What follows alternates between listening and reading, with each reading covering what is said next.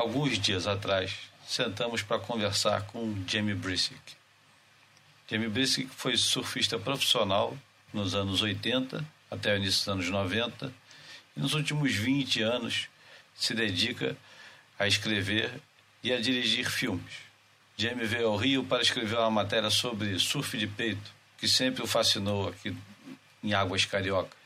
Convidei o Jamie para gravar um boia, gentilmente ele aceitou. João Valente me ajudou na tarefa de conversar com o Jamie durante uma hora e meia. Peço desculpas pela qualidade do áudio, mas tive que improvisar na sala da minha casa um.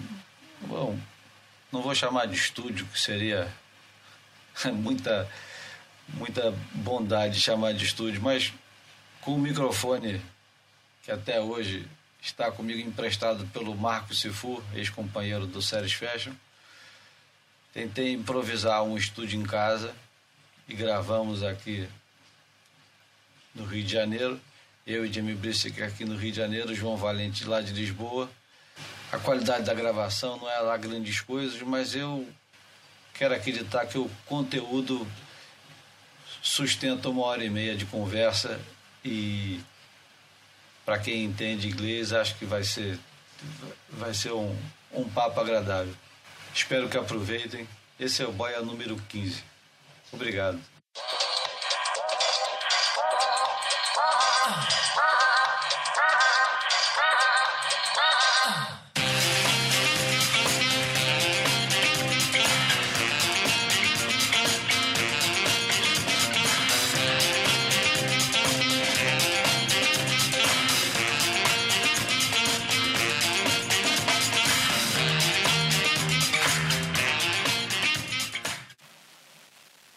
Escutei logo o teu telefone apitando. Não fui Bota botar essa porra no silencioso no- na porra do. É, tá no silencioso e continuou fazendo essa merda. Assim. Vou sair daqui no computador. Começando o Boia número 15. E hoje, um convidado especial que vai nos obrigar a fazer o primeiro Boia em inglês. Sente confortável com isso, João, fazer em inglês? Não. Isso é péssimo. Cara, é, me sinto muito, muito mais entusiasmado de ser o, o Jamie aqui com a gente do que, do que a língua que a gente vai ser obrigado a falar. É, acho que. Eu já revelei, né, quem é, né? O Jamie Quem é o. Jimmy Brice? Offshores are almost like of a, of a bygone era. They're more like a 70s type of desired thing. Now that we surf in the air, for the kids at least, it's like uh, offshore is not good. Uh, I'm I'm all, I- I'm always uh, I've always been the a, a glass a glass kind of guy. That's what I love. It's glass conditions. No, I am the same. Body surfing every day at Posto Nove, but it hasn't been very good. I, I went- to Leme this morning and I saw Mhm. Rodrigo, and he was with a friend, and it was it was really good waves. Actually, it was like good wedges. And then, um, no, it's been fun. You know, my whole purpose for being here is just to meet a lot of people in the body surfing scene here, and I did not realize how big the body surfing scene was. Um, so, yeah, it's like. Oh like yeah. th- there's I think there's a WhatsApp group of like 50 people that every morning they're in touch with each other talking about where the waves are good. And um, Mhm. yeah, it's interesting because when you know coming here a few years ago, I always liked body surfing more than I did surfing. Like the waves seemed better for body surfing than they did to surf. And then I noticed that there were a few body surfers around, but but now I've come to realize that there's a Mhm. thriving body surfing culture, and it's been fun to meet everyone. I tell you, man, uh, I think I never been actually into surfing uh, before I came to Portugal. Because of that, it seemed like to me that it was always more fun to body surf than to surf over there when I was living in Rio. Although I had a board and everything, I al- always rather go body surfing than surfing. And then that's why I just got Ah. into surfing properly once I was in Portugal already. Quem é o Jamie Brice? Vamos lá. Cara, eu tava te falando que a primeira vez que eu ouvi falar, que eu notei o nome do Jamie Brice, que na verdade foi quando a Surfer fez uma matéria uns anos atrás, eu acho que chamava, uns anos é brincadeira, não, umas décadas atrás, que chamava Real Surfers. Acho que era o nome dessa matéria, que aliás foi um título e um tipo de matéria que foi copiado, decalcado pela Fluir anos mais tarde. É, que mostrava um monte de cara que não fazia assim tanta parte do mainstream, sendo que naquela época o mainstream era bem era bem uh, o ranking da SP. E o Jamie aparecia como o cara que pegava bem e não tirava resultado, mas que o, o que diferenciava ele que era um cara com um nível literário mínimo no meio semi-analfabeto, como era o meio do subprofissional. E que, e que por causa disso ele tinha um, um que era um cara que, que tinha um nível de, de leituras bastante acima da média e que escrevia muito bem, sabia se expressar muito bem na linguagem escrita e, e, que pegava bem, mas não tirava resultado nenhum no campeonato, tentava ali o, os resultados ali no WQS sem grande sucesso e que era muito injustiçado pelos juízes e aquilo tudo me chamou a atenção sobre ele. Tinha uma foto, eu lembro da, da foto, era um batidão de, de frontside bonito, pô, todo compostinho e tal, e aquilo me chamou a atenção e a partir daí comecei a prestar mais atenção no, no que ele escrevia. Né, né. Ele começou também, depois dessa dessa matéria aparecer mais na Surfer. Eu comecei a gostar do, das coisas que ele escrevia. Depois meio que perdi o contato. Porra, depois, anos mais tarde, ele saiu com um livro que chama. O primeiro livro, acho que ele assinou em nome próprio, chamado We Approach Our Martinis with So Much Expectations. Cara, que eu até hoje considero um dos melhores títulos de livro que eu já vi. Eu nem sabia o que, que era antes de, de eu comprar o livro nem sabia do que, que se tratava, se era apontamento de viagem, o que, que era. Cara, mas eu gostava tanto desse título, cara, que, que, que pô, não, não, não descansei até arrumar uma cópia, depois arrumei, é, acabei emprestando para alguém que ficou com a minha cópia e agora, quando a gente se reencontrou, um dos nossos vários reencontros ao longo desses anos, ele foi simpático para me trazer uma cópia, dessa vez assinada, do, do, livro. A primeira vez eu tinha comprado na, na Amazon, acho. E ele trouxe uma cópia assinada e é, é realmente um livro muito legal. É, são apontamentos de viagem, pensamentos dispersos, que eu acho que onde ele é, onde é muito bom. É, é isso. E, enfim, é um cara que já tem uma obra, né? Tem esse livro, tem um outro que chama Have Board Will Travel, que é uma história paralela dos três principais esportes de prancha em pé, né? Não, não quero ofender o pessoal do bodyboard, né? Mas é os três principais esportes de prancha em pé, que é o surf, skate e snowboard. Ele faz uma, uma, uma história breve, bem, bem despretensiosa do, do da, da relação dos três esportes. E o último grande livro dele é o Becoming Wesley, sobre o Peter Druin, a história do Peter Druin e a transformação dele em Wesley Windina, é, que eu ainda não li. É, já li o, já, o outro eu já tinha lido, o Approach Our Martinez já tinha, já tinha lido. É, já li todo o Have Bottle Travel, ainda não mergulhei no, no, do, no do Peter Druin. É, mas enfim, é um cara que já tem, além disso, já assinou várias matérias ao longo dos anos, ele assinou várias matérias interessantes na Surfer. E é um cara que morou no Brasil, que, que tem esse, um, uma conexão com a gente, até fala um pouco de português. Enfim, é um prazer ter ele aqui com a gente. A gente vai começar a falar inglês. Eu não vou obrigar o Jamie a fazer uma conversa de uma hora em português, que seria muito vontade. eu feel comfortable speaking in Portuguese? Eu falo um pouco. Eu falo muito, muito pouco. Mas eu prefiro inglês se, se você quer. Do you, do you understand what no. you want no, to say about you? No, it was fast. He was talking about your books. Okay, no, I understand pieces, but not not the new one, not the details. The first time that he noticed you, no. you, no. got that? No, I missed. Você pode explicar agora, João, em inglês? Mas brevemente, por favor. Yeah, well, yeah. The, actually, there's a funny part to that that I didn't mention. But uh, well, the first time I said that the first time I. I kind of noticed your name was on that Real Surfers article that the Surfer magazine ran a few decades ago. And uh, you were portrayed as, as someone who, uh, as a competitor, that uh, although surfing good never got the results or was always um, misjudged and uh, and uh, kind of distinguished yourself from the pack by having above average uh, literary level with lots of reading on your pocket and uh, some and some new and some nice writing. And that's where I started following you. Uh, but actually uh, a really good friend the first time the real real first time I ever uh, heard your name is because I and I think I told you that story a friend of mine we were in France. I think it was 87 or something, or 88. And we were in France, and uh, every the best way to get a girl in France back back then was to pretend you were a pro.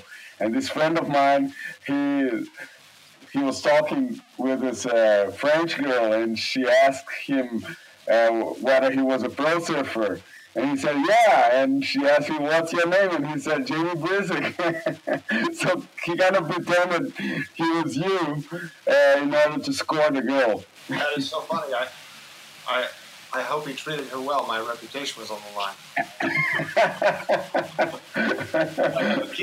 yeah,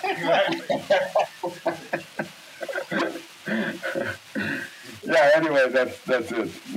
so, who, who was the other surfers back when you were on the tour that that, so, that read? Ah, that read, that yes. read. That's a great question. I mean, Derek Hynd. It's interesting because the piece you mentioned, Joel, was written by Derek Hynd, and we become very good friends on tour.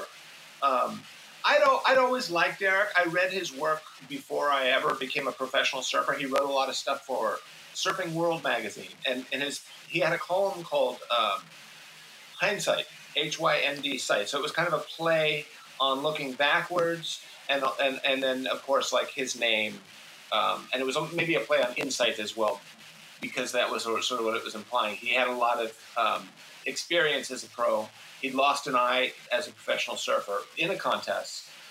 So his writings were, you know, from the front line, so to speak. They were from firsthand experience, and and I was always completely taken by them. And uh, he played with you know he, he had a unique style. He um, he played with language a lot. I remember a story where he was well. First of all, I remember him describing Occy as a potential fool or a potential superstar, and I remember you know being probably like 16 years old and, and reading that sentence and thinking, wow, what an incredible description of someone. And, and then at, later, when I would get to know Occy per- personally, I saw, thought that's a very perfect description. Um, and of course, he became a superstar. But um, yeah, so so Derek was a big influence, and he read a lot, and I was always kind of looking at what he was reading. We were talking about books. We'd stay together, and he would be writing his dispatches on the tour, um, and then and then faxing them. This was before email, so he would fax them off to Surfer magazine, and it was great because I was watching him report on the very contest that I was competing in. So it was it was sort of this strange thing of like having experienced a week of competition, let's say in Hossegor or Biarritz or in Rio for that matter, and then watching Derek write up a write up his account of it, and sometimes reading aloud to me because we would be staying in the same hotel room. He would read to me his story and then and then go send it off the next day at the ASP uh, press trailer at the fax machine. So it was interesting because I really got a sense of um, language and honestly, to, I, I feel like I'm digressing. Your question was who was reading. Derek was Derek was kind of the only one reading. Not many other not many other surfers were reading. Um, and if they were reading, it was like what we call airport novels, like something you buy just before you jump on your plane. Like it wasn't a book that you went to really care about and find, you know. But you brought uh, Derek and I'm curious to know. Do you think Derek will be the, the same uh, sarcastic foot if he never lost his sight. That's so interesting. That's such a big. I love I love that kind. By the way. Yeah. We we, we are. I think we all do. Yes. I mean, I think you know it, it's sort of like if you're if you're like a thinking man surfer, if you will. I hate I hate a description like that, but we can use that because I think the three of us share that. I mean, if you work, if you're a surf, if you write about surfing, or if you're a magazine editor, a guy like Derek is just like a gift. It's like if you were a screenwriter and you were to invent a character, it'd be a character. You know, an ideal character would probably be something like Derek. As far as like, there's so much there. There's so much um, to think about, and he makes you think. He's a really round character, so to speak. Like there's just so much to him. Um, but I don't know. You know, probably it's like it's like he will take he will take professional surfing in completely different way. No, you're right. You're right. It's almost like what came first, the chicken or the egg, because Derek has the original mind, and he was he read great books, and then he was a very competitive surfer, and he was in the top ten, and maybe even the top five or he was sixth. Sixth, yeah.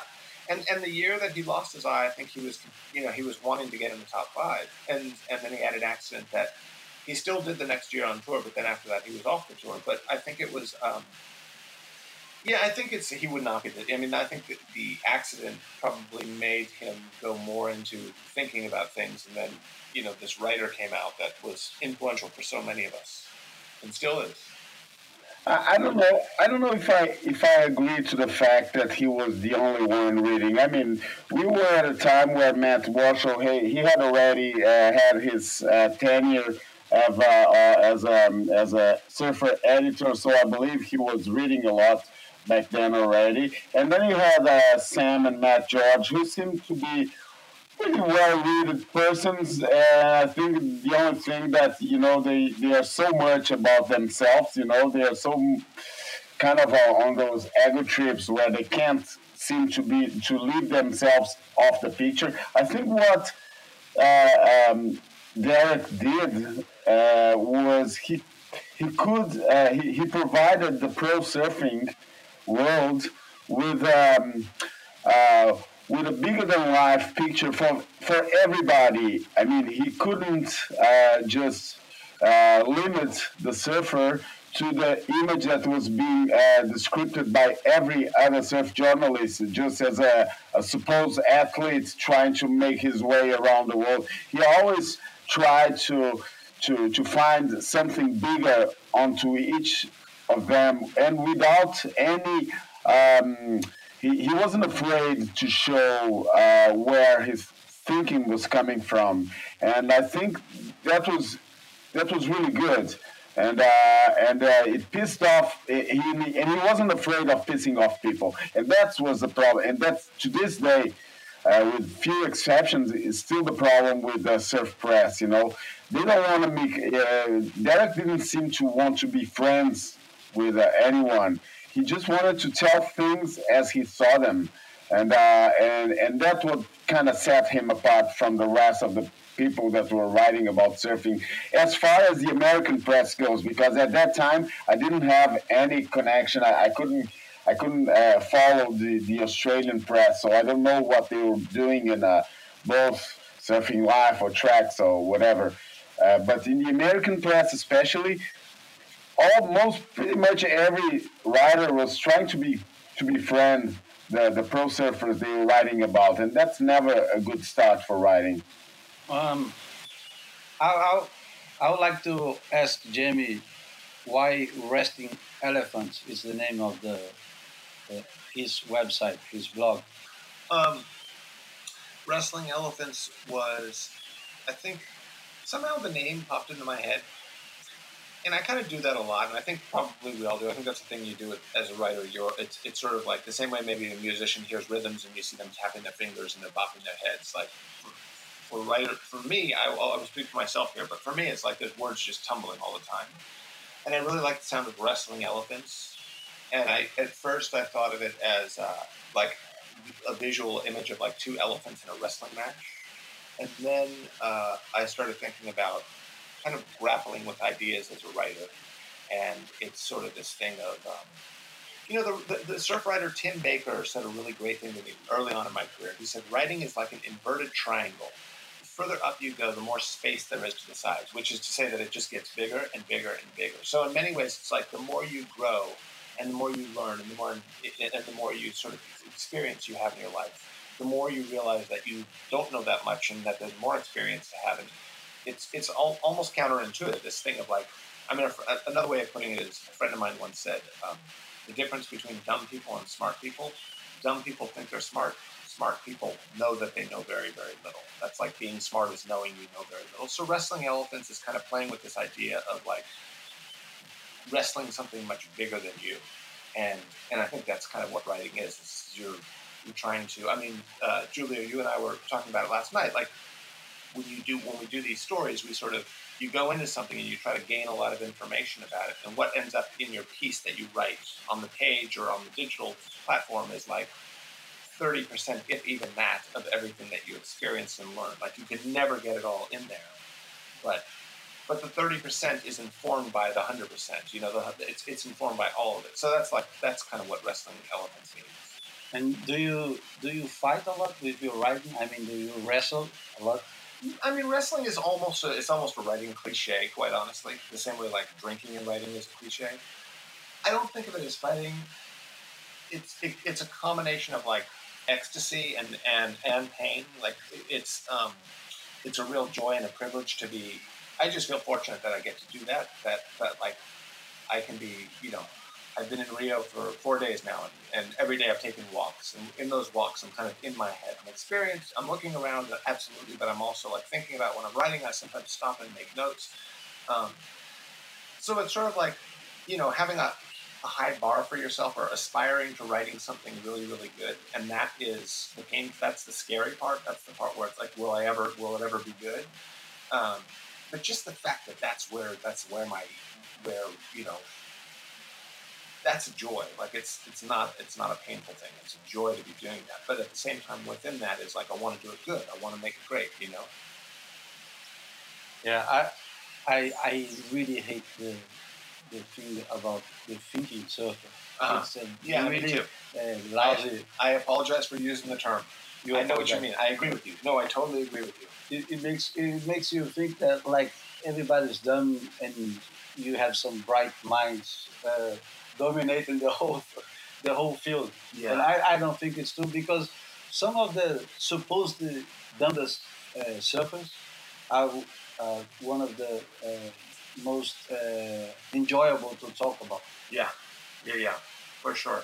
No, I know it's. I don't even. It's hard. To, it's, the distinction between smart and dumb is probably a bad idea as well. Yeah. Because because I think um, you know, we're here talking about surfing, and some of my favorite surfers, some of the most genius surfers I can think of, they are kind of, um, again, I don't like the word, but like idiot savants. You know, they're, they're sort of like, so much of their lives have been poured into being great surfers that they may not be able to articulate it verbally. They may not be able to, you know, share that thing, but they, but their, their gift and what they offer is in the water. And they may not read and they may not be interested in reading the newspapers and following current events, and, and they're not engaged in the quote unquote conversation. They may not give a shit about that. But what they're doing is almost animal like. It's almost like they're dolphins or something frolicking, and they're doing this thing so, so beautifully. And, and that's, a, that's its own intelligence. That's like to impose that the intelligence should only be in this sort of uh, form of articulation and being able to verbalize ideas is, is wrong because um, I mean, I think of Tom Curren as one of the great, greatest geniuses I've ever known. And and Tom, all due respects, but in conversation, that's not oozing out. It's not, you know, sometimes it gets there, but shyness or whatever things, kind of social awkwardness might keep him at a distance. But I watch him just walk with his board down to the water, and I'm seeing, I'm seeing something beautiful. Like I'm seeing something poetic, something genius. And then, of course, when he gets in the water, that's even more. So it's so it's it's like wrong to impose it's it's wrong to impose this idea of like what is intelligence should be able to be like shared verbally, you know, in conversation. I remember when Curren once uh, he was asked about his favorite uh, music by I don't know 90, 80 something, maybe early 90s. And he said his favorite record then it was João Gilberto, Live at Montreux. Wow, that's so great. And that puzzled me because, fuck, this is Tom Curren. He's supposed to, to listen to some American band, some uh, Australian rock, like INXS or Australian Crawl, mm-hmm. something like that that surfers used to, to listen back then. And he was listening to João Gilberto. And you have a, a completely different taste for Brazil, not only for music, mm-hmm, for Brazil. Mm-hmm. When did it all start? How do you mean? What taste for? For Brazilian oh, so, culture. love for Brazil. Oh, yes. no, no, I misunderstood. No, my my, you know, it's interesting because I feel like I've almost had two chapters in my experience with Brazil. I came here. My first trip was in '88. I went to Fernando de Noronha on a photo trip, and at the time it was you know I was sponsored by Quiksilver. Quiksilver needed photos in their new board shorts. Um, I ended up getting a lot of. The trip was a success because the waves were good, but it, but it was it was sort of like a bubblegum surf trip. It wasn't. Um, it was really just about getting photos. And, and the truth of the matter is, Fernando de Noronha was beautiful looking, but it was mostly closeouts. But we were able to get great shots, and so they got their ads, and I got pictures in the magazine. I got the cover of Surfer Brazil. And then I came for about five years in a row for the pro surfing events. There would usually be one in Rio, and then one in um, Sao Paulo or Florianopolis. Um, and at that time, I really had the blinders on. I wasn't. I was aware of how great Brazil is, and I met wonderful people. I was sponsored by Quiksilver, and Fernando, who was at the helm of Quiksilver South America, was this incredible host who just wanted us to have as much fun as possible. But you know, part of that era on tour was you were almost trying to fight off like the partying set. Like you go to an event, and Brazil being a great example, and if, if you wanted it, there was something to do every night. Fernando would throw a big dinner and have a party at his at the, at the apartments he rented in Barra da Tijuca, and you could stay up all night. But of course, as a competitor, that was probably not the best thing to do. So you were kind of pushing away this, what would be the more cultural sides, what would be more experience in the place. So only when I stopped being a professional surfer um, did I a connect with a lot of Brazilian friends I've been li- I lived in Australia for a while, and there were Brazilians there who I really liked, and I just sensed this warmth, and I always loved that. Um, and then the first time it really hit for me was I came in 1997, I think it was, and a friend of mine, Sandow Birk, who's a surfer and an artist, was here on a Fulbright fellowship. He was living in Botafogo for a year, and he was making paintings about Brazilian culture. And he was very thorough in the sense that he read a lot, he saw a lot of movies, he listened to a lot of music. He was really trying to understand Brazilian culture and then kind of synthesize it all into his paintings. So hanging out with him was very different to hanging out with the surfer guys. Because while we were here in Brazil as pro surfers, we were really trying to almost push all the other stuff away and just focus on how do you ride the waves as best as you can to win the contest. So when I started to read, I fell in love with the place, and then I made more friends, um, and then I started coming back. I was in Carnival in, uh, I think it was 99 or 2001, but uh, with Mocidade Independente uh, Samba School. And a friend of mine, Baba Ribeiro from Gavea, Gavia, sorry, um, invited me in and we did the rehearsals and we put on all the gear and we did, I went down to Sambódromo. It was magnificent. And so I really, I was almost like getting, it was all seeping into me, this, this spirit of Brazil. Can you describe a little bit of the, the samba school thing? Yes. I mean, for, for a foreigner. Absolutely. Well, you know, we went, um, I think it was the night before Carnival, and we went somewhere in the city, in Centro, and we went to pick up our costumes. And we got, we went into this like big warehouse, and there was all, there was this huge production of like costumes and the various uh, I don't even know what they're called, not categories, but different different stages of, of whatever that uh, animation was. We were clowns, which was interesting. We were in these sort of green clown suits. We had a lot of makeup on our faces. We had wigs. So we were picking up all of that stuff. And there was just a great vibe around the whole thing. It was like you could just feel the electricity in the entire city. So then we took the stuff back, and then we were sort of understood a little bit what we were going to be doing. And then the next day was Carnival, and we put on the gear, and we were hanging out what would be like backstage for the Sambódromo. But of course, the Sambódromo is giant, so it was like backstage was like several blocks long. And we were hanging out with, with the everyone in the Mocidade Independente Samba School. And I'm thinking there were several hundred, if I remember correctly. I mean, that's how long these Samba schools are. And so it was a long wait because the Samba school before us was going. And of course, everyone was drinking beers and chatting. And there were people coming through, you know, selling water, beer, uh, food, and um, it was incredibly spirited. And actually, by the time we were we were kind of dancing down the Sambódromo, we were all kind of like we were a little drunk.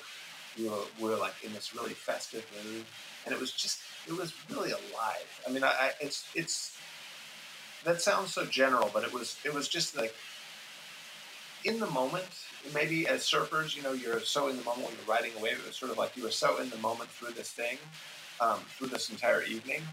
Um, and you have a huge audience. Huge audience, yeah. So you're going on either side of you are the bleachers, um, and there are people there, and um, you're feeling that energy kind of looking. You're feeling the eyes on you. Do you feel like performing? Yeah, it was very performative for sure. It was. It had all that, and it was, and we were all dancing and twirling and just having fun. And, and it was, but it, you're, it's so big that it would be. It's different to performing if you were, um, you know, if you were a band playing for all those people and there was five of you on stage because there were several hundred of you, and there was going to be several hundred behind you and, and more and more and more. Um, Sorry. I don't know what. Okay. No, no, but it was just, um, it was exhilarating. I mean, it was just like adrenaline rushing, all of it. It's interesting that you ask about performance because we share this. We're former professional surfers, and was the thing that I do sometimes miss, although I get to do it occasionally with re- doing readings of my work and stuff like that. But you know, the fun thing about competitive surfing is is it's a sport, but it's really a performance as well, and that. Um, I'm a little suspicious of that addiction, like or that desire to have eye- eyeballs on you. There's a part of me that thinks it's a it's a very re- revolting part of humanity that we need attention that way.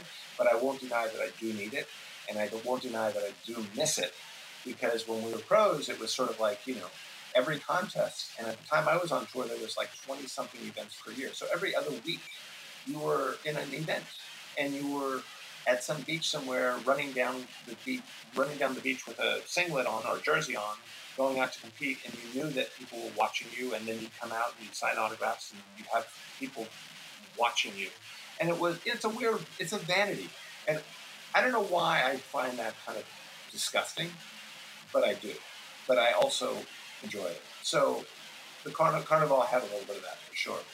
I like the way that we we, we, we went away from the subject that, that was Brazil when we went to the professional surfing again.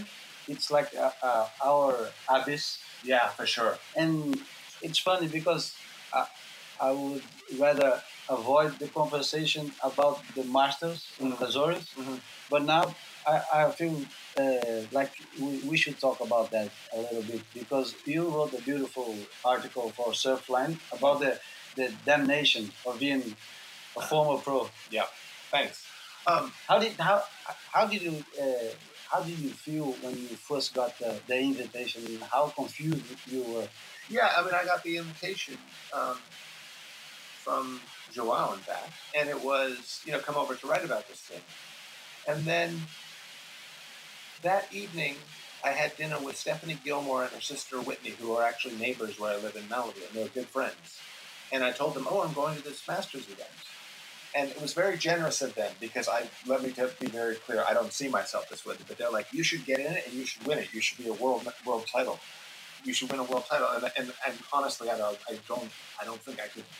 Had I competed in the event, I don't think I would have won. So But in the back of our mind, we always had the illusion. exactly, it's like it's a little bit like you know gambling. It's sort of like I could win, I could, I could beat the casino, and I could walk away a millionaire.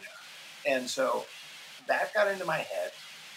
Um, I went home that night, and then the next morning I was like, "Yes, absolutely, I want to compete." in this." So I wrote a note asking if I could compete, and I was told that you know the spots are all filled, but there's a possible alternate spot. And then that alternate spot was like this little thing I grabbed onto in my head. And the next day I was like, I better go surfing because if I get in this event, I don't want to make a fool of myself. And then the next day I went surfing again, and then I was getting on my bike and going for bike rides. And then, you know, the yoga classes that I'm sometimes lazy and I do not go to, I was going to that yoga class because I want to be re- ready for this. And it brought out, it was like, it was sadly like, here's a bad analogy. It was like those Rocky movies where he's like the old guy and he wants to go back and fight. It was just sort of like, really, this is who I am? God, I thought I was like tricking myself that I was like, you know, matured beyond that, and and I didn't need that anymore. But suddenly it was it was really really exciting, and it was almost like a placebo effect because I never got to be in the event, but it jacked me up. And it made me realize something. And I was talking to Shane Horan. You know, we were all at this event, and we we had so much fun together. Um, and I was talking to Shane, and I said, you know, how excited are you about this event? And he said, well, I've been training a lot. I've lost weight, and I've got a little. And he pulled out a little notepad that he'd been making notes to himself about, you know, Bruce Lee quotes about being water and things like this. And it occurred to me that, you know, even though I didn't, in my case, like I didn't get to compete in the event, but it just sort of shot this bolt of energy in me that maybe could get lost in the day to day, just the, just the sort of unraveling of day to day life, and you like lose your motivation. This thing got weirdly put on my calendar. There's this thing, and I could possibly get in it. And I wasn't. I mean, I probably was thinking I could win. Although when I saw everyone surfing, I was like, no way could I win. But just that idea, it reanimated me and it reminded me when I was a young kid because I think a lot of surfing, um, competitive surfing, I should say. You know, it's funny. I see, see a, a, lot of people think of competitive surfing as like the antithesis of art making.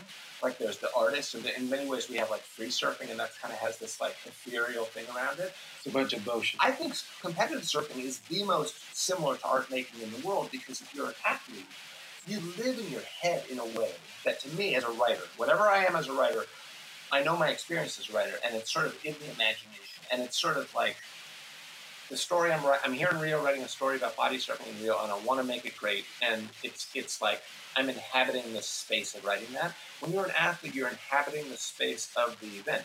With the Azores World Masters, all those guys that competed got this 20 years later, however many years it's been.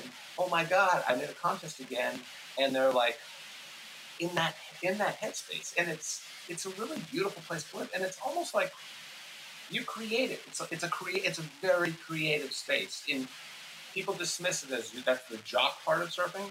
It's in, it's so much creative because you're almost inventing your own character. It's like you're you're launching yourself as this guy who's going to win the event next week, and it's a it's a like higher version of yourself and that's I think beautiful. And it's I forget to do that all the time. I have to remind myself that that's still available at 52 years old. I can still do that in anything I want.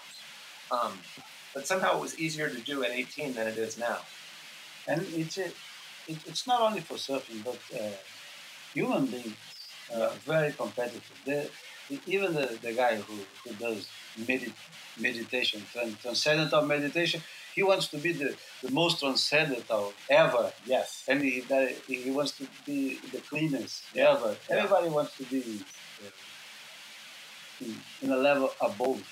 I don't know. If, I know. It's the, no, it so makes true. sense. No, it does make sense. And even and so, even if you're doing something like yoga or meditation, which maybe are not supposed to be competitive, you're still competitive within it. It's like there's a joke. I've studied meditation. There's a joke of like, you know, I meditate better than you. And that's the very notion of that is sort of undermining what meditation is. But it's interesting because, you know, and that little story I just said about the Azores, um, I also don't like, I also, I feel that and I know that, but, but the, and I know that we're inherently competitive, but there's a part of that that I don't know if that's, that is our highest self. And I say that only because I have certainly been on the outside of things. I certainly have people close to me who have never been successful at anything. And I don't necessarily like the hierarchy of we champion success always. I think it's bullshit. And I think, you know, this is the other side, and this almost might sound like it contradicts what I just said about pro surfing being so creative or competitive surfing being so creative. The thing I like about writing, and I guess you could say making art in general, is that it's not like a occasionally they'll have art prizes or literary prizes, but for the most part, it's it's a very subjective thing of what you do, and whether it's good or bad is not judged the way a surfer is judged. You know, that we in the pro surfing you have a ranking, and whatever number you are, I was 44th a lot of the time. Um, it sort of defines you in some way. And when you're when you're of course, like as writers, there are successful writers and not successful writers. But it, but at the end of the day, it's it's a more um, subjective thing. It, it doesn't. It's not being poked with with this like judgment in the, in the, quite the same way. And you you uh, you talk about unleashing a beast that you you you don't like to mess with. Mm-hmm. You know, about this competitiveness. Mm-hmm. Mm-hmm. And João has something to say, I think. João? Well, actually, it was kind of about that. Uh, because uh, I was amazed by I, I mean I know Julio. Julio also had his experience as a pro surfer, and once uh, few um, you know many years ago actually. Uh, he told me something that kind of surprised me at the time that uh, how much he hated himself uh, or his competitor persona uh, in a way that you know the, the competition brought the worst in him as a human being. And uh, and uh, well, I sort of uh, I became to accept that, and as a Julio thing, you know, I never inquired any surfer, never had the opportunity to inquire any surfer about that. Uh, after I, uh, Julio uh, mentioned that to me, and then uh, during the interviews that I ran on the Azores, I kind of asked about the guy. I, I kind of asked the guys, or most of the guys. Um, how was it, you know, to wake up the monster within, the, the, the competitive monster within? And I mean, I wouldn't say it was everybody, but most of the guys seem to, you know, in a way, being happy to be able to relate to that, but at the same time acknowledging the fact as well that it's not the best side, you know, it's not that best persona, the competitive uh, guy in them. Uh, they they like to be uh, to, to to to let people know that they are really competitive and that they are competitive in uh, in every aspect of life, not just in surfing. But uh, many of them also um, admitted that it wasn't their favorite side of them. So it's sort of a almost schizophrenic uh, relationship because you know that you have to deal with that. You know you have to make the most out of that, but you don't like that at the same time. And the way that you were uh, describing your, your feelings towards this this uh, this way of thinking and being so happy with that, it kind of occurred to me at the time that you did that explain the unsuccessful pro career of Jamie Brisick? You know, because you seem to be too happy with something that maybe you shouldn't be that happy about. And and I'm I'm, I'm just gonna uh, make a, a, little comment in that that he said that uh, I, he brought the worst in us, not only me but in us. And I was uh, I was making a comment about uh, a situation in, in just in surfing in general that happened with me right here in Ipanema some guy uh, he tried to uh, hustle me in some waves, like I don't know, maybe two or three waves. And I say, "You really want to do that?" I, I say that to myself, not to the guy. I was just looking at the guy and saying, "What the fuck?" And do you really want to do that? Like rest for for a week? like paddling uh, further behind the peak or whatever because I'm I did that shit for a long time, so I'm good at it. Do you want to do that? And sometimes you feel like, fuck, I'm gonna teach this motherfucker a lesson, mm. and you and you do, and sometimes you you don't. Yeah, yeah because yeah. you don't have the powers anymore. Yeah, I'm 51, you're 52. Yeah, so we're not that good anymore. Yeah, but you still feel the rage. No, for sure. But the interesting thing though is, um, you know, I remember I remember um, I was I skateboarded a lot before I became a surfer, and I skateboarded with my brothers. And we were this was in our before we were even teenagers, 10, 11, 12 years old. And I remember falling a lot on my skateboard, and you'd hit the cement, and you would get like adrenaline just washing through you, and you'd skin up your knee or break your arm or break your wrist. I mean, we broke bones. And and then I stopped skateboarding and I surfed. And I had accident surfing, but they were more like twisting an ankle a little bit here, or getting stitches from your fin or your tail, but nothing like hitting something hard. And then I, I was, when I was really serious as a competitive surfer, I got a, a mountain bike and I was riding a lot. And I was living in Sydney at the time. I had a girlfriend there. And I was riding in Whale Beach and I was racing, flying down this hill, just pedaling as hard as I can, listening to loud music on my Walkman. Walkman back then. And this car came out and I had to swerve to avoid it. And as I swerved, I just went down and I just smacked the pavement. And it was like all the adrenaline came up in me, and I I messed myself up. I had you know cuts and I mean it was really bad. But but at the same time, like that feeling of being so alive from it, it reminded me of when I was a kid. I was like, oh shit, I haven't felt this in ten years or more. I forgot that like this thing hurts, but it's actually like gives you this. It slaps you alive, right? And I think what you're saying about like being out in the water and that competitive thing, it's sort of like it's just good to know you have it in you because the maybe the the like almost worst thing is to just be so complacent that you don't even care. Like just nod and go take it away. Like, and I know, and this is uh, these sound like a lot of contradictory ideas, and maybe they are. And this is what I think about a lot. There's like a Zen or a Buddhist idea of like no attachment. But then, you know, what that Azores masters did for all these guys that got it is just a, they reminded them of while this may be a more immature, less evolved way of thinking, it's just good to know that there's a fire in the belly inside of me that I, am up for. So it's a, it's a, it's a strange thing because I, and I and I, I fight with it all because I don't want to be I don't want to be that way, but I also um, I don't know. I guess there's probably a reason why the peak competitive years. It's partly obviously due to the physicality, and you're better, you're more in shape. Your, your body's more ready to do an air, air reverse at age 18 than it is at 68. But um, there's also maybe like that competitive fire that we see when we watch a world tour event and we see it in the face of all these guys. There's a reason why they're they're like before midlife, they're younger, and because you do evolve out of it, and hopefully you do. And it's like a weird natural maturity that you grow as a person, and as a result, maybe become less competitive. So it's kind of ironic because being competitive can keep you alive too. Yeah, that, Kelly Slater say that. Mm-hmm.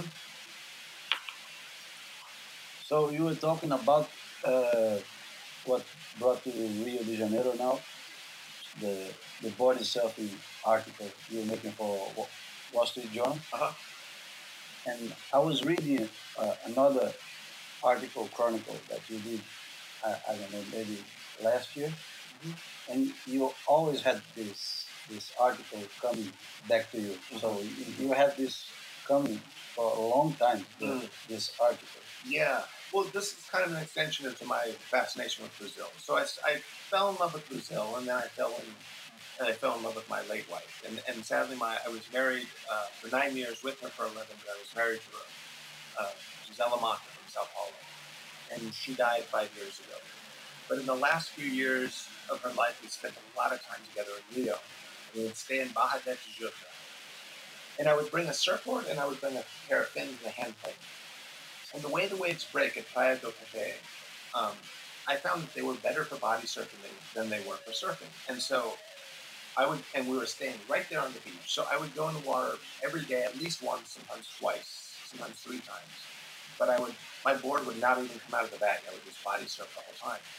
And I started thinking how um, the waves in Rio, around Rio are are great body surfing waves. They've just got that that womp, that punch, and then a lot of them have the kind of ricochet bounce like Arpoador does, um, like Leme does, where I was this morning, where it's those big granite rocks that create a kind of bounce ricochet. And, you know, um, all these spots are a result of those roundish rocks.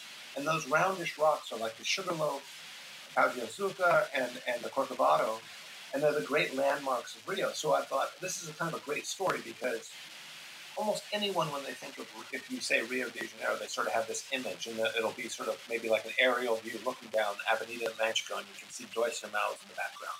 I mean, almost every every sort of visual of Rio, there are those rocks, and there are those same rocks, that same topography, physical geography that creates the waves that are the great body surfing waves. So that's that's kind of the, the angle of it.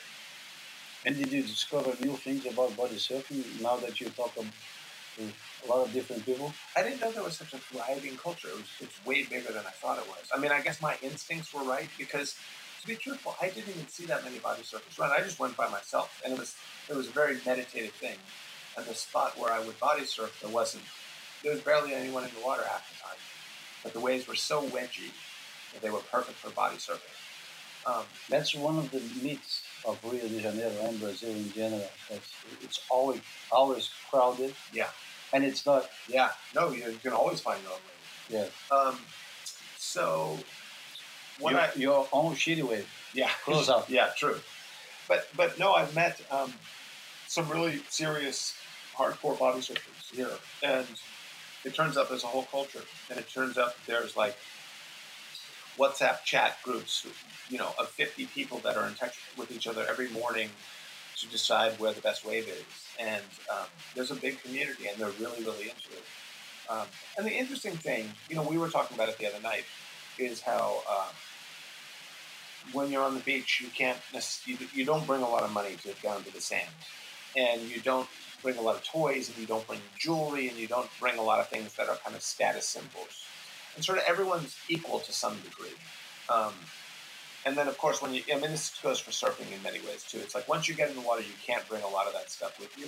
And so, the interesting thing that I've discovered about the body surfing culture here is there, you know, a lot of it, a lot of the kids are from the favela, and they're meeting in the morning. They're in the same chat room with people who live on Vieira Souto, if I pronounce it right. You know, some of the most expensive real estate in Rio. Um, and they're all connected, and their love of body surfing. These are people that would probably never intersect otherwise, but because they love the body surfing, they're they're chatting with each other in the morning where what spot they go to. And it's the same thing with samba and with soccer uh-huh. and so many different things that we have in our culture that uh, you, you feel like uh, there's no way out of mixing. Yep, yep. But now it's different. Yeah, it is different now. That's yeah. what I hear. It's, we, we are getting there, but it's, it's not the time or the place. Estou aqui escutando a conversa. Uh, I, I'm here listening to you guys, and uh, I can't help myself but wonder uh, a little bit about this culture uh, thing that uh, Jamie is referring when he's talking about body surfing. For one thing, I absolutely agree. Uh, I don't think in the whole world there's a, a, a town that so fully embraces uh, body surfing as a way of spending your time down the beach, as it happens in Rio. But at the same time, and I think that's a cultural, it's a, uh, that's what really makes it uh, a cultural phenomena is when uh, you uh, you're part of something that doesn't label itself as a culture, that doesn't think of itself as a culture. It just happens because uh, naturally that's what happens. I mean, uh, I did body surf a lot when I when I lived in Rio. I told you about that before. I, I body surfed much more than surfed, but that just because for one, um, most of my best friends, all all of them lived in Copacabana, which is definitely your, I mean, it's your definitive uh, body surfing uh, place um, because I was better at it than I was at surfing. Or basically, I had more fun out of body surfing than, than uh, I, I, had uh, from surfing. And um, and but we never. I, I don't remember and I mean, we took it seriously to the point in which we would uh, get try to get the, the best days and try to be there, score the best days, uh, and be there and uh, talk to people. I, I I really had a good day there, but. Uh, I mean, we never saw ourselves as uh, sportmen or as part of a sport. It was just something that you do because it was much more fun to, to be out in the water catching waves than to be in the sand. So um, these days you talk about people being connected. Uh, at that time, the connection was out in the water. I mean, we would know the people and we acknowledge when people were out on big days and hey, wow, you're here, yeah. That's, that's cool. And then we would like uh, put the, the guys who were brave apart from the guys who were soft and uh, but it was never too serious, and uh, we never thought ourselves as body surfer. I don't even think that we knew about this. This it was pegar jacaré, and that was it. Uh, we we we pegar, we went to pegar jacaré, and not to body surf. Body surf was expression that uh, came to us or to me much later in the day. So I think it's a is a full spontaneity thing and um, and it kind of uh, helps um, to and that's just a commentary. I'm not asking for you to do any further commentary on that. But i think that rio is uh, much more than california or the southern france or wherever in the world. Rio shaped the um, uh, shaped the, the original beach culture in a way that no other place in the world have have made it. You know that the, the, the way we look at the beach culture these days, I think it was much more shaped down in Rio than anywhere else in the world. And, uh, it, it, happened just naturally. It wasn't something that uh, the Cariocas or, or the, the Brazilians in Rio were trying to, to do something like that. It was just a spontaneity thing. And, uh, but it's something that I have believed uh, for many years now. Uh, it might have started somewhere else, but it shaped the beach culture in a way that I have. I don't think anywhere in the world has helped shaping it the way we look at it these days.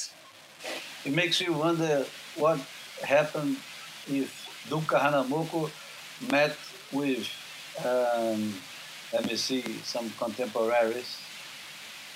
Duke Kahanamoku met with Vinicius de Moraes or. Pixinguinha.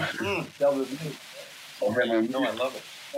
that that would be so fascinating. It would have been great had he come here, you know, during that time. It would have been so interesting. He loved to swim. Yes. But he was famous also for the, the Duke's flap. Yes, exactly. Yeah. I think he, he was uh, feared. Yeah. For he, he was a good fighter. So will meet with uh, Hélio Gracie.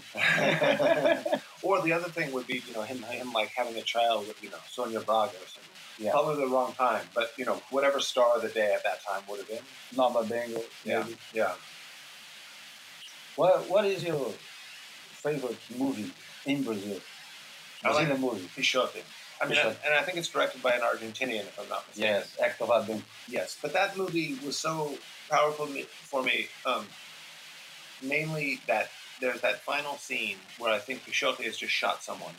So he's this young boy who's kind of entered manhood in a in a in a terrible way, and and then the prostitute who he's kind of on the run with holds her holds him in her arms, and he sort of just finds her nipple and just starts breastfeeding on her, and and it's I remember that being such a powerful scene because you're you're it's the story is like he's still a little child and um, and then she sort of swats him away and, and says that's make you know she pushes him away. Like she has this it's this strange thing where I mean it shows these hardened lives and she as a prostitute has this moment of maternity and little Pixote who's like entered manhood in the worst possible way is still a little boy and they kind of fall back into these roles for a second and then she just sort of pushes the whole thing away that always stayed with me, and it was just it was beautiful. I mean, there was the shot at Arpoador. That's such a sad, sad, sad scene. That's probably one of the saddest yeah. scenes in the history of movies. It's always kind of like, you know, makes my heart so small just watching it or thinking about it for that matter. Yeah. What do you think, what, Joel? Like, tell me your you you because I think we've talked about this film before. But what do you think of the film? Of Pixote? Yeah. Oh, I thought it was great, man. It was like a. The, the funny thing is, um, I saw this movie for the first time because uh, when it came out, uh, I was below uh, age to, to watch it. I couldn't watch it, and I uh, and I I watched it at a friend's house, who uh, a really good friend of mine she was the daughter of a great uh, movie uh, producer in, in, in Brazil. And we watched it in a very small TV set on her room or, or, on the living room. The whole family was there. I don't know why, because at the time I think that uh, videotapes weren't that common. Uh, and then we, we grabbed, uh, uh, I mean, her her parents grabbed a, a, videotape of it, and we were all kind of gathered in the in her living room to watch it. And uh, and uh, we had just we had just as always as uh, every time I was at her place, we had just uh, smoked the joint. So it was really sensitive watching it. I was really excited to see this uh, forbidden kind of movie because it was forbidden for me at least. I was uh, underage, and I remember watching it, and I, I, I, can to this day, and that was like almost four years ago, and to this day, I can I can still relate to the feelings I had watching that. All those scenes. I mean, the the violation scene in the in the reformatory uh, part of it. That that that that, uh, that part of uh, him with watching the, that that that show uh, that a prison show, uh, a prison concert with his grandpa by his side. and then this uh, all the scene that, that the abortion scene was pretty shocking and all of that and i was watching it and although the guys in the movie the kids in the movie were younger than me i was like 17 at the time uh, they weren't that younger and uh, I, I could i was looking at them and, and kind of seeing myself in a way like and and seeing and uh, it kind of dawned on me how privileged we from the middle class were at the time and how little understanding of what life in the lower classes were in Brazil. It kind of dawned on me. It was a movie that really marked my life in the way I started looking at society and the unfairness of it all. Mm-hmm. I was I was just a little fuckwit and I, I was just interested in the nipple. Mm-hmm. No, I know the nipple was great too. I'm fascinated by nipples. It, was uh, Marília Pêra, and Uh-huh. she, she was beautiful. It, it was the 70s, and yeah, I was so that was maybe the first time I saw a nipple. Mm. Mm. It, that was before internet. Mhm. It's, it's hard for people under 25 to understand. Mm. Yeah. But I really like you- asked me the other day about Vida Seca, Mm. The film from Nelson Pereira dos Santos, Yep. and I was telling about it's one of the Luis Buñuel favorite movies ever, and it's, it's a beautiful movie. It's from the the 60s, maybe the, the 50s, maybe. Is it based on Graciliano Ramos' uh, book? Yes, Uh, I never saw that one. you never did that, and I love uh, Pagador de Promessas, who won. Uh, Oh, yeah. Okay. yeah. That's a good one too. And uh, Meu Pé de Laranja Lima, that one is uh, that one stayed with me for a long time too. I like I like old stuff, really old. I like I like uh, Frank Capra. I like uh, uh, Howard Hawks. I, I, I like uh, Billy Wilder. Yeah. Um, Hitchcock. João loves Hitchcock. Oh, nice. And George Cooper too. You know, I mean, I, I'm like, I think I'm a product of my generation, so I like a lot of 70s stuff. Like Um, what? I mean, I remember going with my brothers. My father took us to see Apocalypse Now, um, and I would have been, was that 79 or something like that. Um, so I would have been 12, 13, and having it just hit so hard. Um, Do you like it? yeah, very much so. Right then? Yeah, I did. Yeah, yeah. I mean, it's well, it was interesting because you know it opens with the Doors song the end, and I, I was just getting into it, like I was into that kind of music, um, and yeah, there was just something.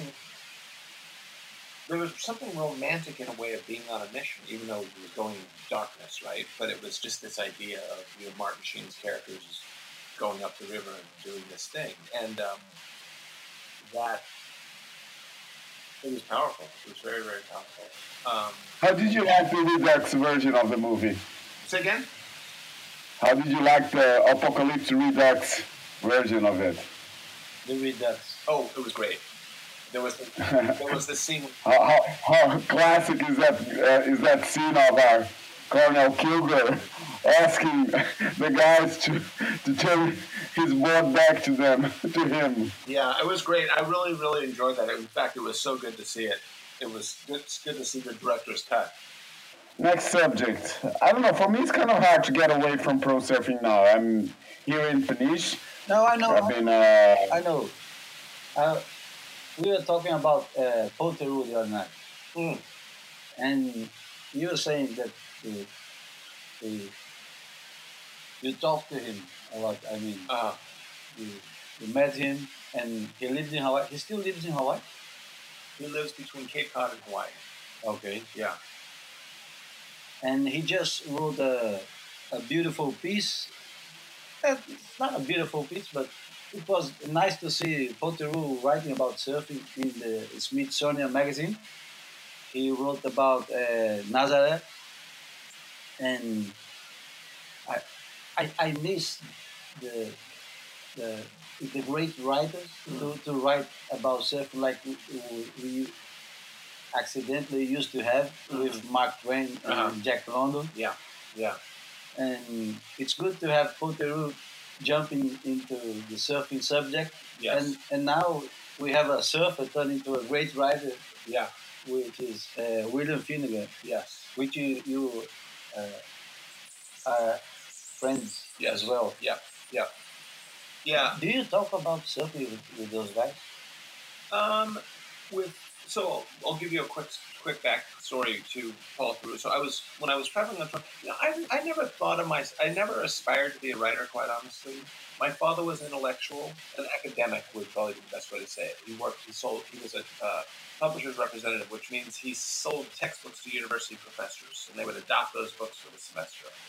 So the the, the dinner guests when I was growing up were heads of departments of universities professors at universities. So there was definitely like a intellectual curiosity that um, maybe is not common in, among a lot of surfers that I know. Um, and when I would when I went on tour, I went on tour for five years, and I traveled so much. And whenever I would go away, my father would give me books, and, and wherever I was going, he would do a little research. I'd say, "Oh, Dad, I'm going to Fernando de Noronha next week," and and I and I, being the dumb surfer kid, would really not think about much other than making sure that my logos are on the nose of my surfboard.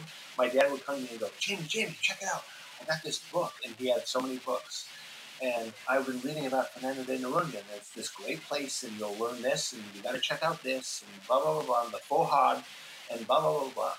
So that was kind of like, I, thanks to my father, I had a lot of that. So I don't know if he specifically gave me books by Paul Theroux, but I started reading him. The first one was The Family Arsenal, which was a novel, which I loved. And it was this, it, it spoke to me in a very powerful way. And then I read Chicago Loop, and then I started reading nonfiction by Paul Theroux. And then when I became the editor at Surfing Magazine in the late 90s, um, I had heard through a mutual friend that he lived up above uh, Waimea, in, in, up above, in Pupukea Heights, it's called above Foodland on the North Shore. So I figured, okay, Paul Theroux is this great writer, and obviously like paying attention to everything around him. I wonder if he'd be interested in writing some essay about surfing or something about surfing. Just maybe it's like passing surfers in the supermarket every day during the winter season. And I got in touch with him and I asked him to write a piece, and he, he did not, but we that began a friendship. So I've known him for many, many years, and he's been a great mentor. We don't. I'm always wanting to talk to him about surfing or just life in. Uh, sorry, about writing and, and life in general. And he's curious about surfing.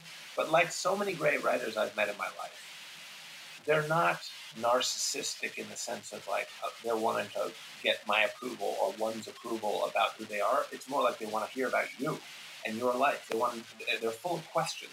And I think you know you, you I learned a lot when I realized that was this sort of through line with writers is they're curious and if you track that over a year, 10 years, 20 years, 30 years, you get, that's where you learn. You learn because you have, in many ways, either the, maybe the confidence isn't even the right word. You forget about yourself enough to just be like a sieve to, or, or sorry, a, a sponge to everything around you, and I want to take it in and I want to learn. So Paul's like that. He asked me about surfing. So I don't really want to talk about surfing, especially with a guy like that, because there's so much, he's traveled so much, he's written so many great books, but he always wants to hear about surfing. Um, and uh, and William Finnegan, I wrote a piece. I interviewed him for Surfer's Journal many years ago, and we started a friendship there. And we've been friends ever since. And with him, sometimes it's about surfing, but it's about a lot of things. You know, it's really just about living, and it's not. Um, I would not call it like some uh, highly intellectual conversation. I don't mean that in the sense. I just thinking about him as a New Yorker staff writer for so many years. It's not. Um, it's more of a personal conversation about life experiences than it is about uh, politics or world events. Yeah, I like Tom Curren so much. I mean, I still think he's so beautiful. And at this point, it's an interesting thing getting older and watching surfing because there's a when I, for instance, when I watch the World Tour, Kelly Slater is kind of my conduit into the whole thing. There are so many great, great surfers, but I don't know. I don't know their stories really enough. John John, I know a little bit, but for the most part, most of the most of the guys that are performing, you know, in the top ten on the World Tour, I know where they're from. I know a little bit about them, but I don't have a personal investment. whereas with Kelly Slater, I remember, you know, before he even joined the tour, he came and slept on my sofa where I lived in Sydney, Australia, and um, and I watched him grow up in many. And not to say that we're super close or anything, but I do know him, and he, I, can, I can call him a friend, and I'm sort of invested in his life because I'm learning about my own life through him. And uh, with a guy like Kelly being now at the older end of the spectrum with regards to the, the prime age of competitive surfing, um, I'm kind of learning. He's sort of showing us what you do as an older surfer, and um, and so there's there's all that stuff. So so I mean, Kelly, I absolutely love, but Tom, because I'm of the same generation, Kelly's younger than me. Tom, I'm you know, I, he was probably my favorite surfer when I was about 15 or 16 and he still remains that. And now writing strange equipment and experimenting. Um, I'm just fascinated to see what the guy does. I mean, I'm just fascinated to watch him get out of the water. And, and uh, I was watching him in the competitors area, you know, put deodorant on after a surf and take a shower and slide out, you know, out of his wetsuit into his clothes or whatever. And like who he talked to, and it, there's still like it still wakes up the little uh, the little like groupie kid that I am, like the little fanboy that I am of like, wow, I'm still in awe of Tom, and we're all grown men now, and we all have real life shit going on in our lives, but I'm still fascinated. So there's Tom, and then Derek Hynd I love so much. I mean, always I liked his style long before he started riding boards without fins, friction free, as Derek likes to call it. Um, and there's a, you know, Derek has a style where it's it's so him that's the one thing, you know, I'll say this. The one thing that I'm less interested in surfing right now, there seems to be a, a trend of really mannered surfing, really put on style, like posing. And I don't like that. I really like, I want to see someone's personality just ooze through. So Derek is like, to my mind, one of the most original surfers there is, and everything he does is intrinsically Hynd. And I don't feel like it's a result of having watched videos or looked at pictures.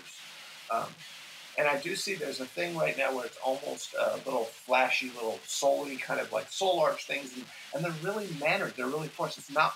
It, they, it turns me off. I think there's a lot of Terry Fitzgerald in that kind. Yeah, yeah, a lot.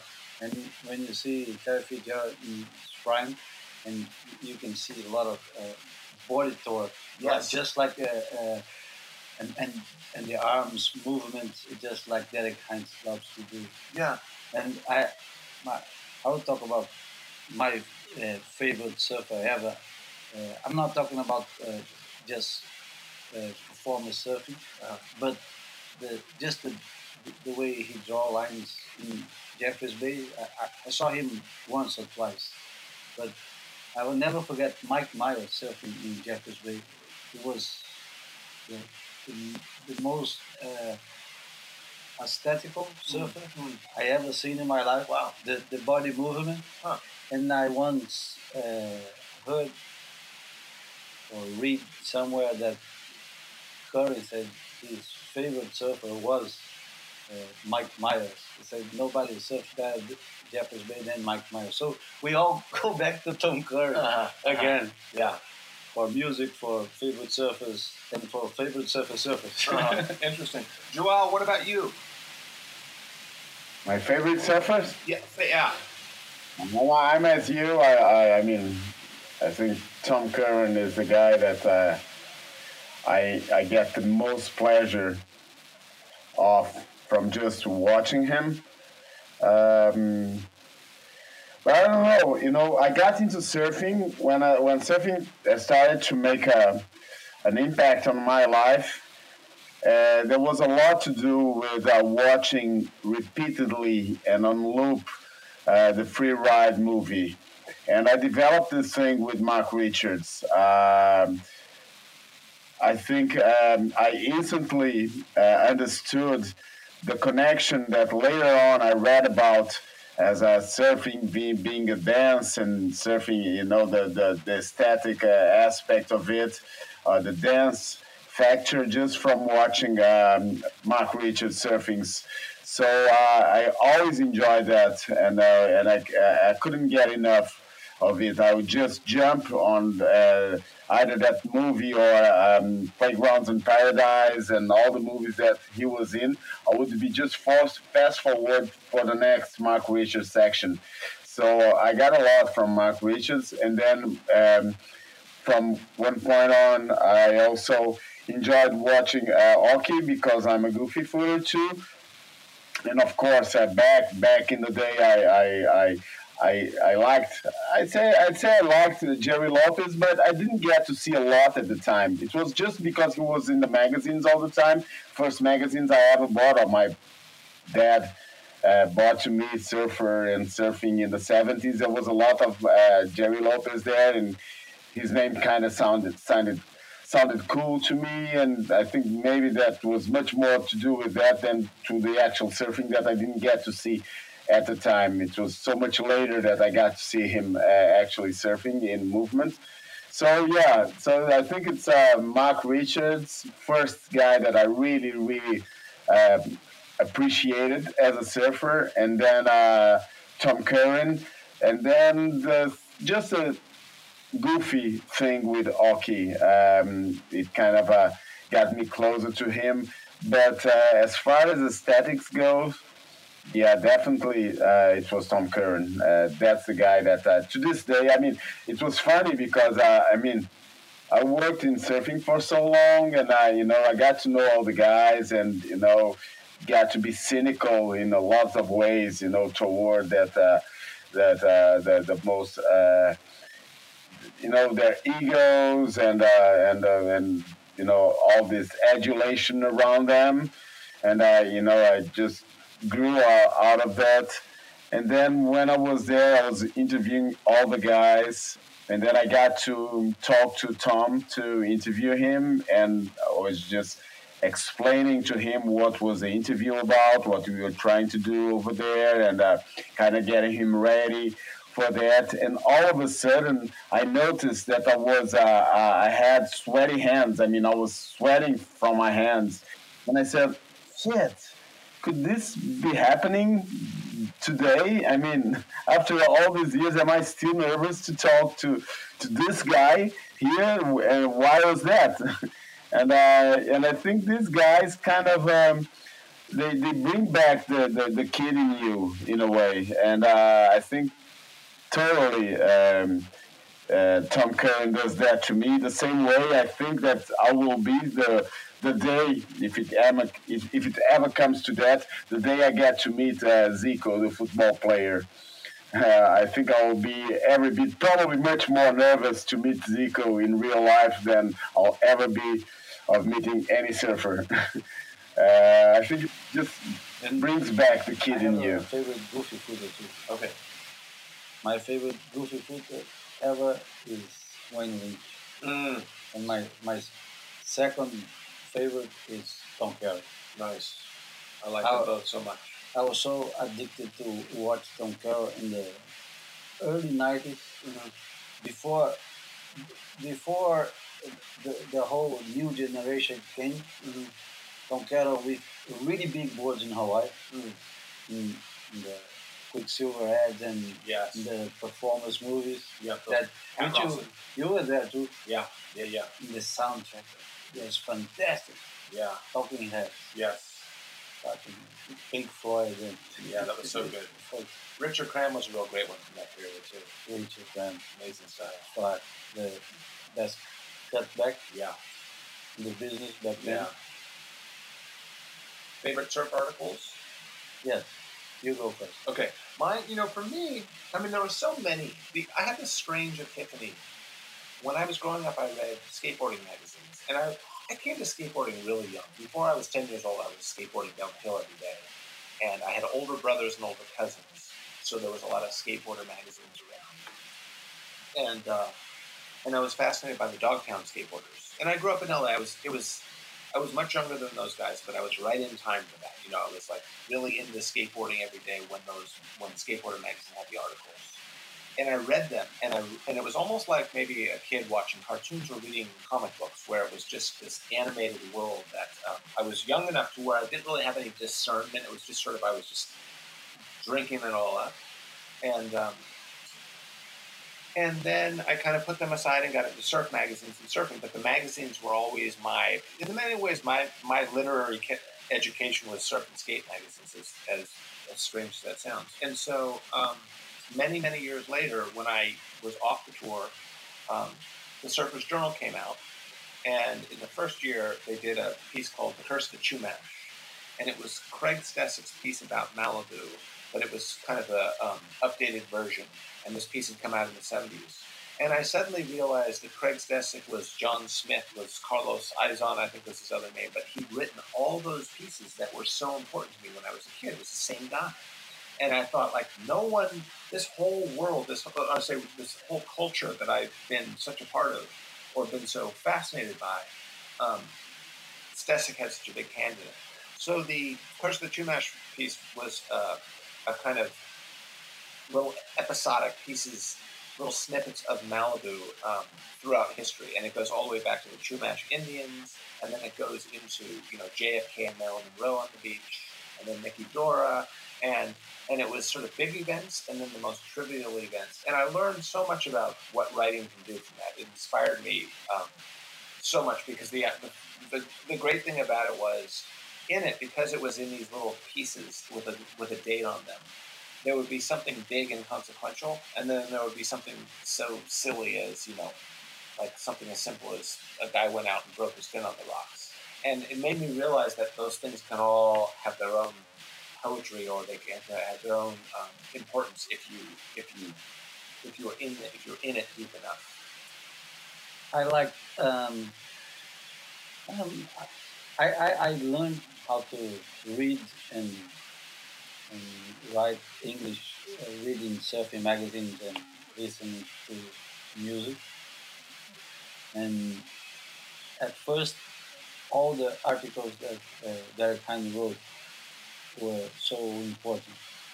I mean, every fucking uh, for top 44 review, every uh, article about the contest, and it's always about professional surfing, but it's not about professional surf. It's about life. Like when he, he's he's quoting Dostoevsky in a, in a top 44 review, like uh, life is pain and man is unhappy, mm-hmm. in a fucking top 44 review talking about Jake Spooner or something like that. Mm-hmm.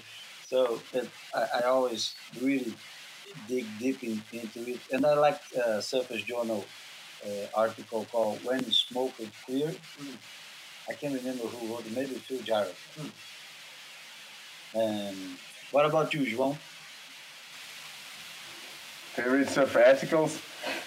Um, the editorial from I mean, it, it was uh, it was it would be too easy just to to mention um, uh, the top 44 reviews by Derek Hynd because I think you know just just because it was so easy to read them, they was short, and uh, I mean, you could choose the ones you were interested in. They were amazingly written. But I think that, I don't know. I, I have a sweet spot for um, for this Australian uh, author that I, I, don't think he writes about surfing these days anymore. But I loved every single thing he ever I ever got to read um, by him back in the in the surfing life days. This guy, the guy is called DC Green, and uh, I remember a series he wrote uh, in the '80s called Tube Quest, and it was him and uh, Ted Grambeau, the photographer, following the European tour and just trashing every single country in the way, from Britain to France to Spain to finally Portugal and it was so funny. It was so great to to to, and it sort of helped demythalize the whole uh, surfing uh, pro surfing scene at the time. I was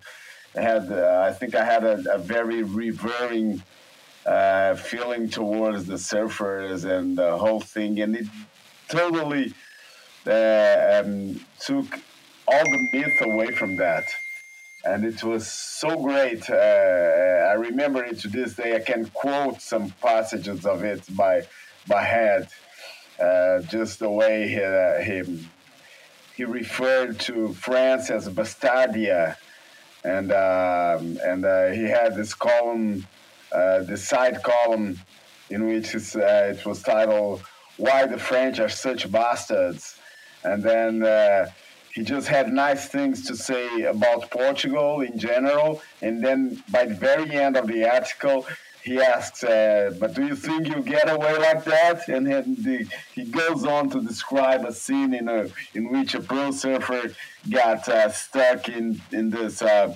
police operation and ended up in jail for a night, and, uh, and he trashed the whole um, police. Uh, system in Portugal, and I just loved it. It was well written, it was funny, it was wit, um, I love that the, the, the, writings by DC Green. Operation uh, Tube Quest. Huh? Operation Tube Quest. That's it. That's the title of it.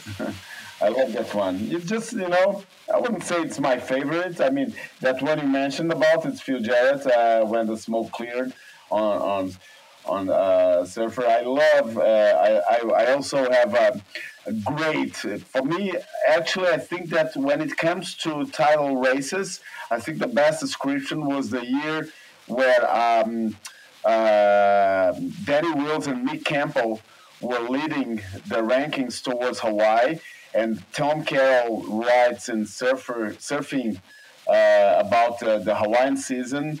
That is a great one. That that's a really really good one um, in in the in the way that he describes the the relationship of uh, Mick Campbell with the so also cool Americans of the time. Very you know they were very much into they were starting to get into this. Um, it was like the embryonic state of the what would be the. Um, uh, oh shit, man! This guy is sending me messages without stopping and just buzzing everywhere. Sorry for that, guys.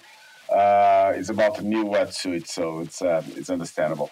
Um, yeah, but um, he, he described the, the unsophisticated side of the working class Australian against the also cool and uh, sophisticated guys from the American side at the time, and the way that Shane Beschen tried tried to uh, step up to to Mick Campbell, and Mick just said, "Oh man, you want to go for it? Let's go, let's go for it. I'm ready for you."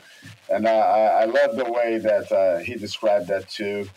And uh, yeah, man, that's just too many stuff, you know, for something that is uh, so written off, especially by guys who are in the in the um, in the um, uh, in the know. I think that so many great stories have come out of the surf press. In these days, I love reading everything that uh, Steve Shearer writes on Beach Grit.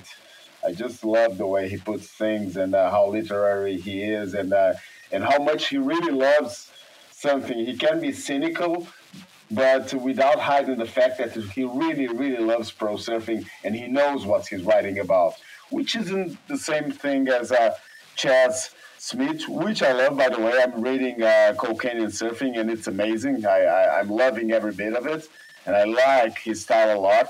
But in a way, you know, like that, uh, that, that, uh, uh, the thing he has, you know, that hate love relationship he has with surfing and with him being a surf rider of some sort, it kind of bothers me. I mean, get over it, man. It's that that's what you do. If you don't and if you don't deal right with that, you know, too bad for you. Just you know, you mentioned it once, so to say it all over again on a second book, that was a bit too much. Well, this is this is it for the episode of three journalists walking to the bar. Great. Great title. Three surf journalists. Is there is there surf journalism? Is there such a, a thing like sure. surf journalism? Just as Derek, as Derek Hynd put him himself, there's never been a lower sort of journalism. I like to think that we walk in as journalists, but three or four drinks in, we become surf journalists. Okay, sounds good. Thank you, Jamie. Thank you, guys. Pleasure to talk. Miss you guys. Hope you get together some way down the down the line soon. Next year, maybe. Yes. Bye. Ciao.